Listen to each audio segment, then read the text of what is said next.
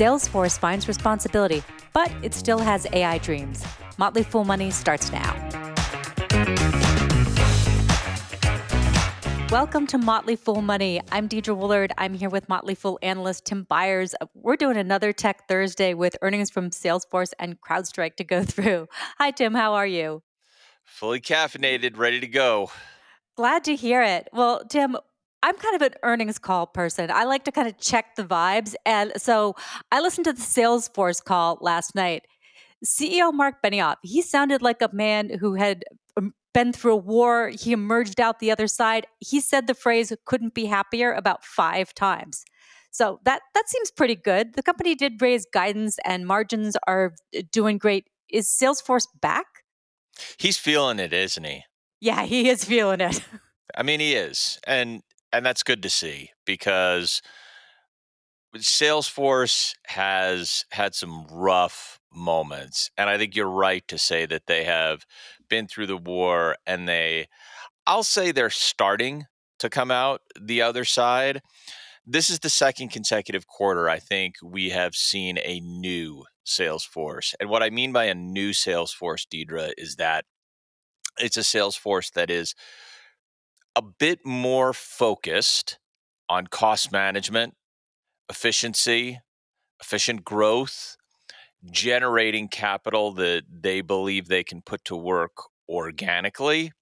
And I know we're going to talk about AI. And so they have some things they're talking about. And, you know, they're doing things as a company that are theirs, not just something that they went out put a lot threw a lot of money at and brought it into the fold and said now it's ours. We went out and grabbed it instead of building it and so there's there's a bit of building and i think that too lends some internal confidence to the salesforce story but let's quickly hit some numbers because there are some good ones. Overall GAAP operating margin was at 17.2%. I want to highlight just for a second, if we can appreciate Deidre, that that's a GAAP operating margin, meaning that it's not adjusted to look better. They did give an an adjusted number that was over 31%, but I don't think we need that. I think we could just say at 17.2%, yes, could be higher, for a software company. There is no doubt, but that's still a very healthy margin for, for a company that does as much business as Salesforce does. That's an excellent number, and it is going up. And part of the reason it's going up is efficiencies both on the top line. So we're going to talk about the gross margin, then we're going to talk about the operating margin. At the gross margin line, I thought this was really interesting, Deidre. $883 million year over year increase in revenue the gross profit so that is the profit remaining after you pay just what it costs to deliver the products that Salesforce delivers. Gross profit was up 897 million year over year. So the gross margin went up a little bit, meaning that they are doing good work, they are building product and they're building more profitable product. And then in addition, overall operating expenses were down 7.1% year over year, leading to that much bigger operating margin, leading to much bigger earnings. Again, this is a really interesting efficiency story.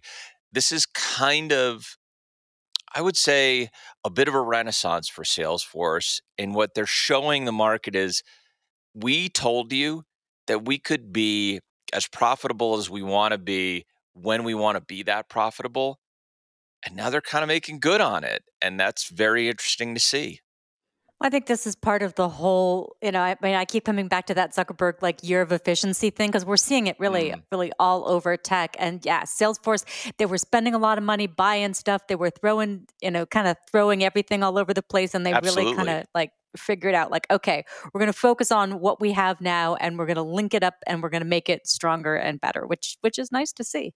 But I want to talk just for a second about buybacks because I know that's something you always have an opinion on. Uh, they've been buying a back a lot of uh, shares over the past couple quarters. They did it again, 1.9 billion on shares. What are you thinking about this? I think we give them some credit. It's it's one of those partial credit things because they do issue a lot of equity to their employees. Now, Yeah. to be fair, if you look at the cash flow statement, what you're going to see is that they are still issuing quite a lot of stock-based compensation. However, it is lower year over year than it used to be, and that is eh, that's nice to see. So let me just get my numbers here and, and, and talk about this. So overall stock-based compensation expense was 724 million for the three months ended July 31st, 2023. That is down from 851 million in the year prior period.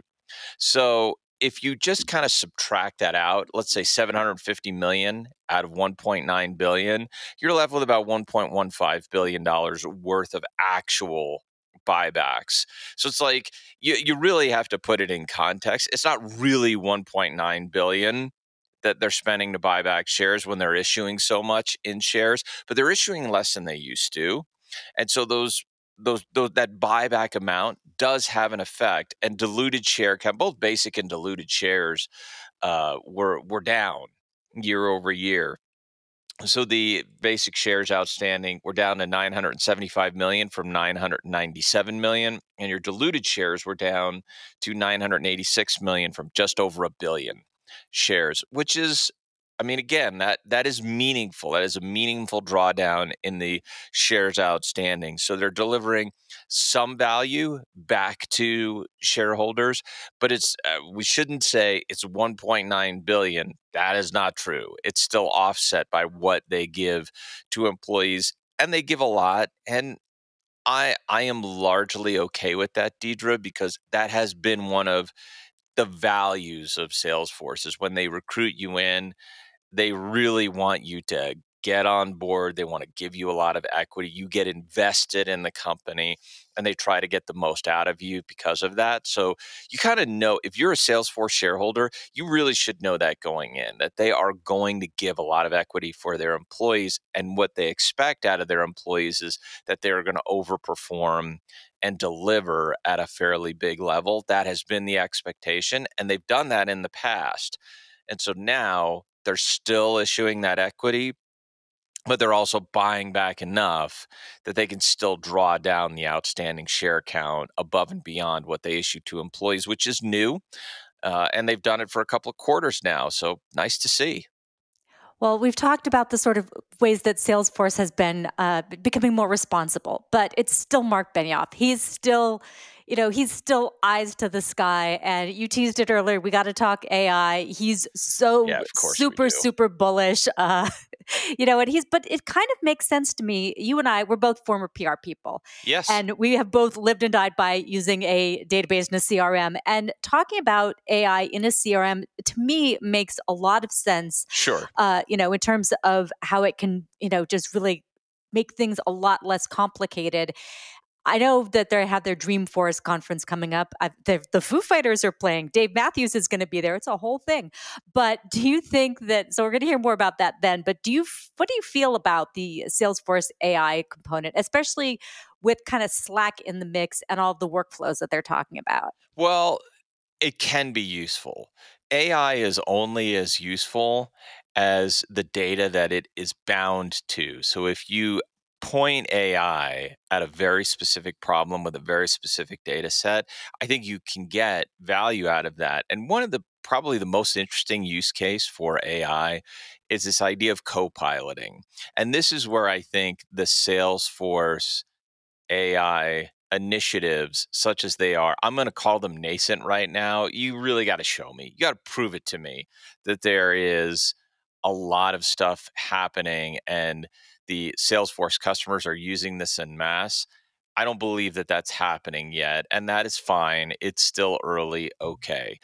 But as a co piloting mechanism, I think it can be highly useful. So let's use the example that you gave here because we were both in PR and marketing. And so if you are um, putting in let's say as a co-pilot you are trying to build a list of qualified prospects who have very detailed requirements that we know about them you know, inside the Salesforce environment, like very specific attributes, or I want to tag a bunch of, you know, like let's say there are, um, I want to build a list that is within, I'm going to ask the AI to say, I need you to build a list for me of qualified prospects that have Quip within 30 miles of Durham, North Carolina. I'm just making stuff up here. That's the kind of co-piloting search that an AI should be able to do. it should be able to automate that. And then what you take is you build that and that becomes an automated list. It's a it's a data subset and then maybe I can combine that with other things that are useful to me as a salesperson. But what I don't want to be, if I want to improve sales efficiency, I don't want to be the one that's doing data gathering. I want my AI to be doing data gathering, yeah. Uh, you know, um, do, doing other types of work to automate my targeting work so that I can just be productive as a salesperson and go out and close deals. That's what I want. So, as a co piloting mechanism, I think AI can be very useful there, Deidre. Yeah, yeah, absolutely. Well, I want to leave time to talk CrowdStrike. So let's switch gears good quarter for them. CrowdStrike, uh, that's cybersecurity. Uh, they saw revenue grow by 37%. Uh, they made they they they trumpeted the GAAP profitability for the second quarter in a row. So, Tim, I've been taught by wise fools like you to kind of think about profitability not as like the most important thing sometimes. So, I know they're focused on profitability. Do we want that they also need to kind of grow? Do we want them to be focused on profitability or growth or I'm I know both, but what do you think of CrowdStrike now? Well, you want them to be focused on growth. I think they are doing a very good job of growing at at a profitable pace and I think they've done you can see how they have started to dominate this market by virtue of what they've done to really marginalize their number one competitor in this space, which is Sentinel One. And Sentinel One has essentially put itself up for sale because they've not really done a good job of outcompeting CrowdStrike. CrowdStrike instead has really come in and I would say put a very large footprint into this. I mean, they've really sort of put their foot down and asserted themselves in in this market and they are hoovering up share at a blistering pace and because of that they are scaling quite well and to your point they are generating profits and they don't have to overinvest in order to generate more share. I mean they are increasing their their investments here. There's there's no doubt about that um, but so that it's you know for example let's just take a quick example here. On sales and marketing that was 283 million in the most recent quarter. That's up from about 225 million year over year. So they're able to increase their spend to increase their share and still generate some profits coming all the way through here which is kind of nice to see. Now i will say this on an operating basis, and this is important, they did get a, a loss. So let's be clear about this. They were profitable, but in terms of their core operations, that was about a $15.4 million loss, Deidre, versus a $48.3 million loss in the year prior. Where this gets profitable is wait for it 36.6 million in interest income because interest rates are through the roof. Yeah. So it's look, it, it none of this is bad. I'm not saying it's bad. I'm saying that CrowdStrike is getting better. They are reducing their operating losses. They are continuing to invest. They are doing the right thing to hoover up market share here. But the profits let's let's not call them artificial, but but they're getting some steroids here. I mean, that's it's it's. I mean, look, that's what it is. There's nothing really wrong with that. They have a fat balance sheet and they're getting some benefits from that.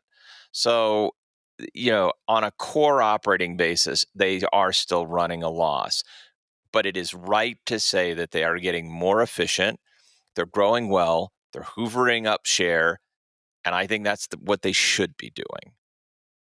I love it when you break it down like that because it always helps me see beyond the, the the, headlines of, of what profitability really is.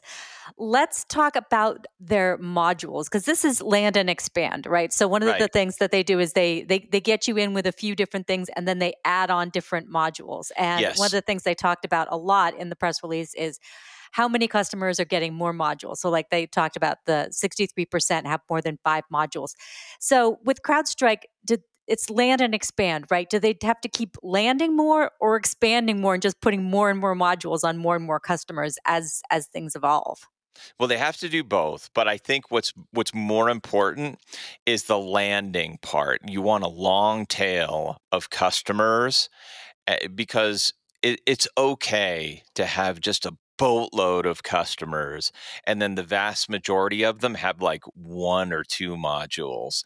But then over time as they get more embedded or they're growing as an enterprise and CrowdStrike is in there, then it's a very natural experience for them to add the second module, the third module, the fourth module. And you don't have to resell that customer. At that point, that's a very profitable customer that grows with you. So the land is way more important, but the expand part is is almost as important in this one sense at the at the largest level, the, the companies that are really going to drive cash flow for CrowdStrike are those big companies that have really embedded CrowdStrike and they're having six, seven, eight plus modules, and they have made essentially CrowdStrike their outsourced you know chief information security officer like the entire security operation is essentially outsourced to CrowdStrike. Those customers they're going to be a big driver of cash flow for the company. But to like feed the flywheel, Deidre, to answer your question, the land is more important, but the expand is very close behind because, like, the land feeds the flywheel, but when the flywheel spins and the large customers are really generating, you know, a lot of interest, a lot of spend, that's what feeds the cash flow. Yeah, absolutely. Well, you've mentioned that they're they're really kind of hoovering up market share. You talked a little bit about Sentinel One.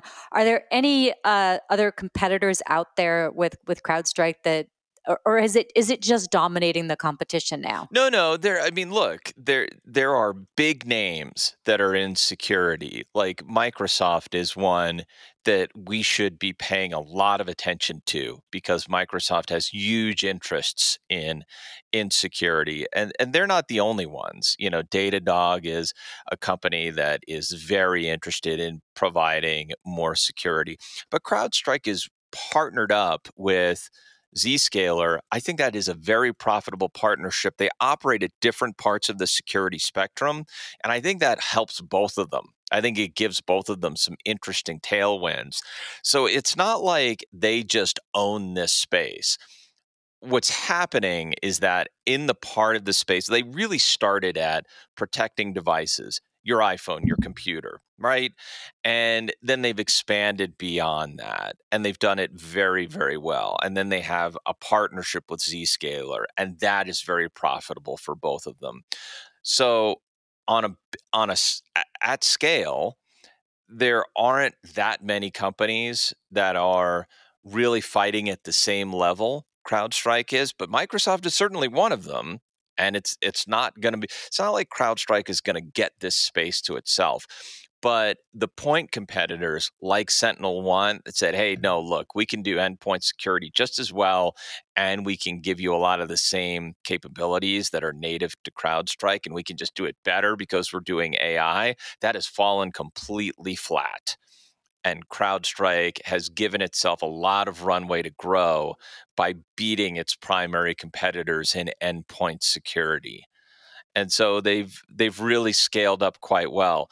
But I will say this, it would be better if CrowdStrike was being more specific in their earnings announcements about how they are scaling and gaining that traction because they used to be really specific in the earnings release, Deidre, about like, hey, here's how many customers have six plus modules. Here's the number that has seven plus. Here's the number that has eight plus. And that used to be in the supplemental information. It used to be in the press release. Now you have to go and listen to the call to get that. Uh, that's a maybe it's a minor quibble, Deidre, but man, do not miss the earnings call because this kind of got this data that we were used to seeing in the published documents, it's gone. It's not in there anymore. You have to go listen to the earnings call to get that detail. There's good detail, but it was I have to admit that was kind of a cold cup of coffee when I read the CrowdStrike earnings release and I didn't see the key metrics I'm used to seeing. Yeah, good, good, good reminder to always look at all of the materials uh, when when you're looking at a, at a company's results. Absolutely. awesome. Thanks for your time today, Tim. Thanks, Deidre.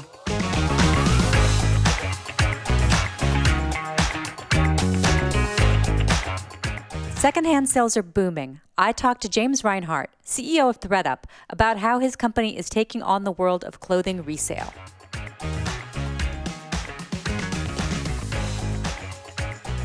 I feel like you've got the classic founder story. So you founded the company after having this experience of taking clothes to a local consignment shop.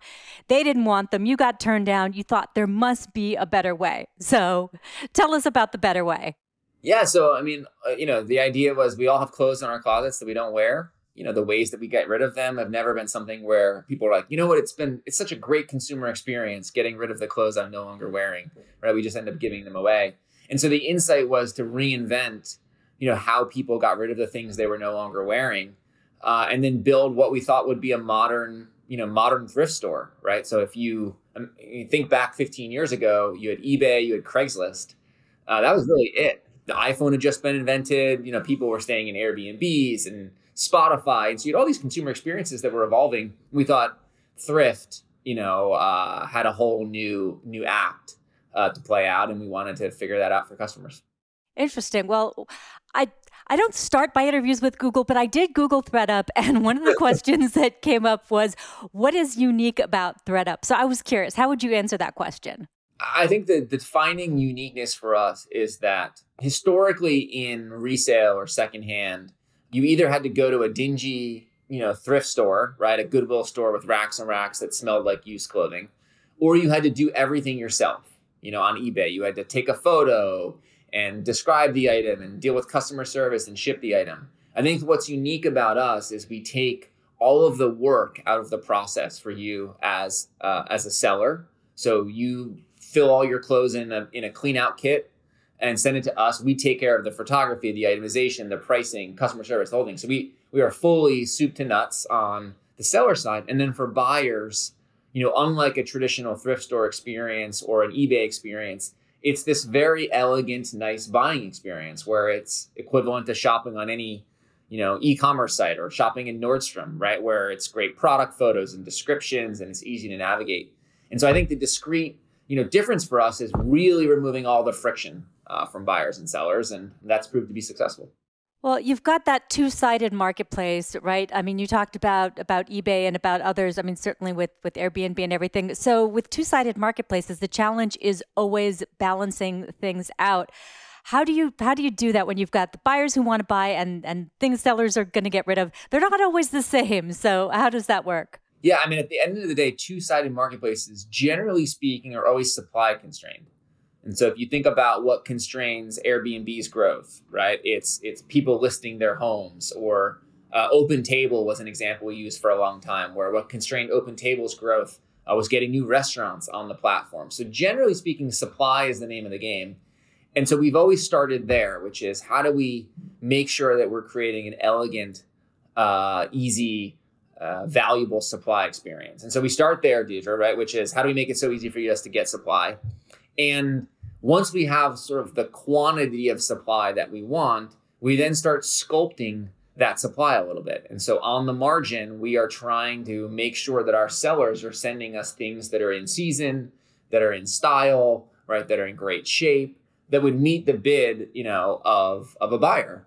And so then we work from there to the buyer population, uh, where we're trying to figure out what's on trend, what's in season, uh, what would what would delight our buyers at a given price point. So um, it's a constant iterative cycle, but but the defining feature is really the seller piece.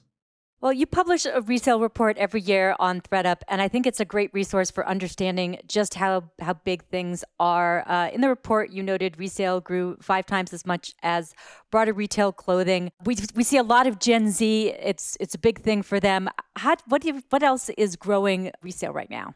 I mean, Gen Z is definitely a, a driver, but I would say it's really across across age spectrum and, and demographics. I think you, you know you're seeing you know people who really over the last 10 to 15 years have grown up with you know climate and sustainability on the mind. And i think that has made people change behaviors across a number of areas right? So i think you're seeing the growth of electric cars. You're seeing the growth of solar. Uh, you're seeing you know mobile penetration continues. I think all of those are you know indicators of you know a more technology forward consumer and a consumer who cares more about the planet. And so when you think about where where resale sits, it's technology enabled because everything needs to be done through your smartphone or or um, in our distribution centers is all is all tech enabled, and it needs to be a consumer mind shift that's happening where shopping sustainably, shopping thrift uh, makes a lot of sense. And I think that second piece of of how the consumer is evolving is the most important um, because you know, more than ever now, I think consumers are, are indicating sustainability and resale, you know, as a preference. It's it's sort of interesting because we we we want to do better. We want to save the planet, but we also don't necessarily want to stop our consumption. And I think that that is part of it as well. One of the things I find really fascinating about what ThredUp does is you've sort of pioneered this idea of resale as a service. Uh, uh, they, I've, I've, been told you trademarked it, which is pretty cool. So this is uh, brands and retailers uh, trying to deliver resale experiences to their customers. This seems just like a huge opportunity. How, how big could it be? Yeah, I mean, resale as a service. So that's just to be clear. That's you know us using our technology and operations to power this for brands. So we work with J. Crew and Kate Spade and Madewell and Athleta. You know, really big brands. And look, I think it's going to be a big part of the future uh, because I think brands are starting to appreciate that this is where the consumer is moving. And you know, great brands, you know, what, what they do really, really well is reinvent themselves on behalf of you know the next generation of consumers. And so I think if you're running a brand these days, you have to pay attention to resale. I think what will be interesting to watch over the next three to five years is that just how consumers start to navigate a world where where they can shop resale across all these unique brands, right? And and so we think a lot at ThredUp around, you know, how does that uh, fragmentation, you know, impact us? Uh, wh- where do we sit in that ecosystem? But but I'm very um, bullish on resale becoming sort of a, of a primary channel for brands over time.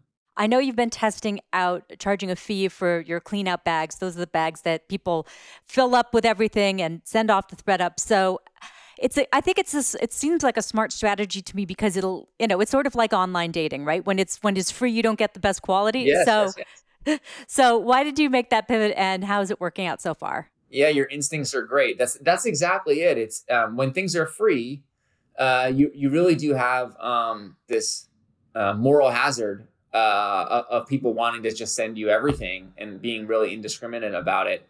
And so by charging a fee that we take out of your payout, right? So we don't charge you up front. We we we process all your goods, sell your goods, and then we we take a fee. It provides just a little bit of friction for for sellers, and it has been by all measures really a home run because not only are we getting better sellers in the door, they're actually sending us more items. So if you think about it, if you're going to spend 10 bucks or 12 bucks sending a bag of clothes to ThredUp, if you're going to spend 12 bucks, you might as well fill it to the brim and so you get more items in the bag. And then people, there's a psychology where once you're paying for something, you're just like a little bit more discerning.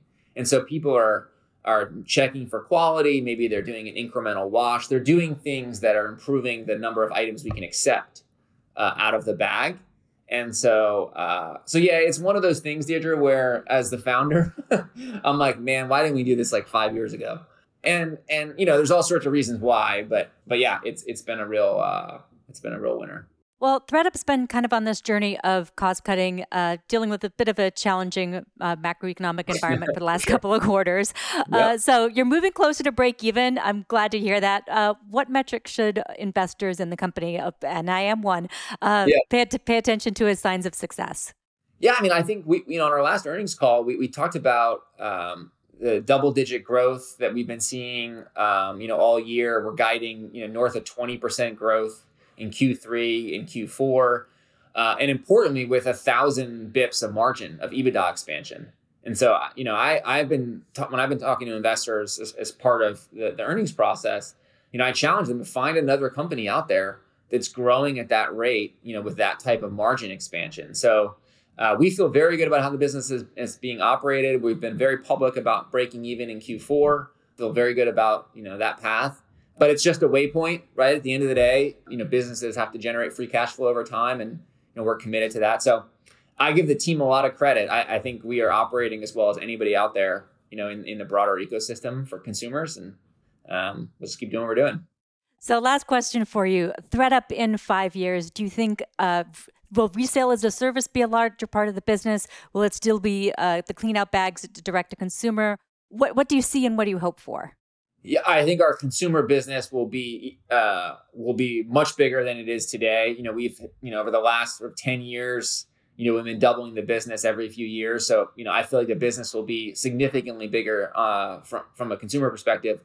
And then I think we will ultimately be powering RaaS for more and more brands. And I think the way I've often spoken about it is think about ThredUp as really the the resale infrastructure on the internet.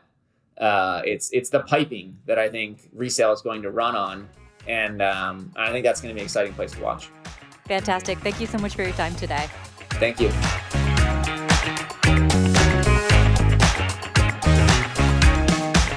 As always, people on the program may have interest in the stocks they talk about, and the Motley Fool may have formal recommendations for or against. So don't buy or sell stocks based solely on what you hear.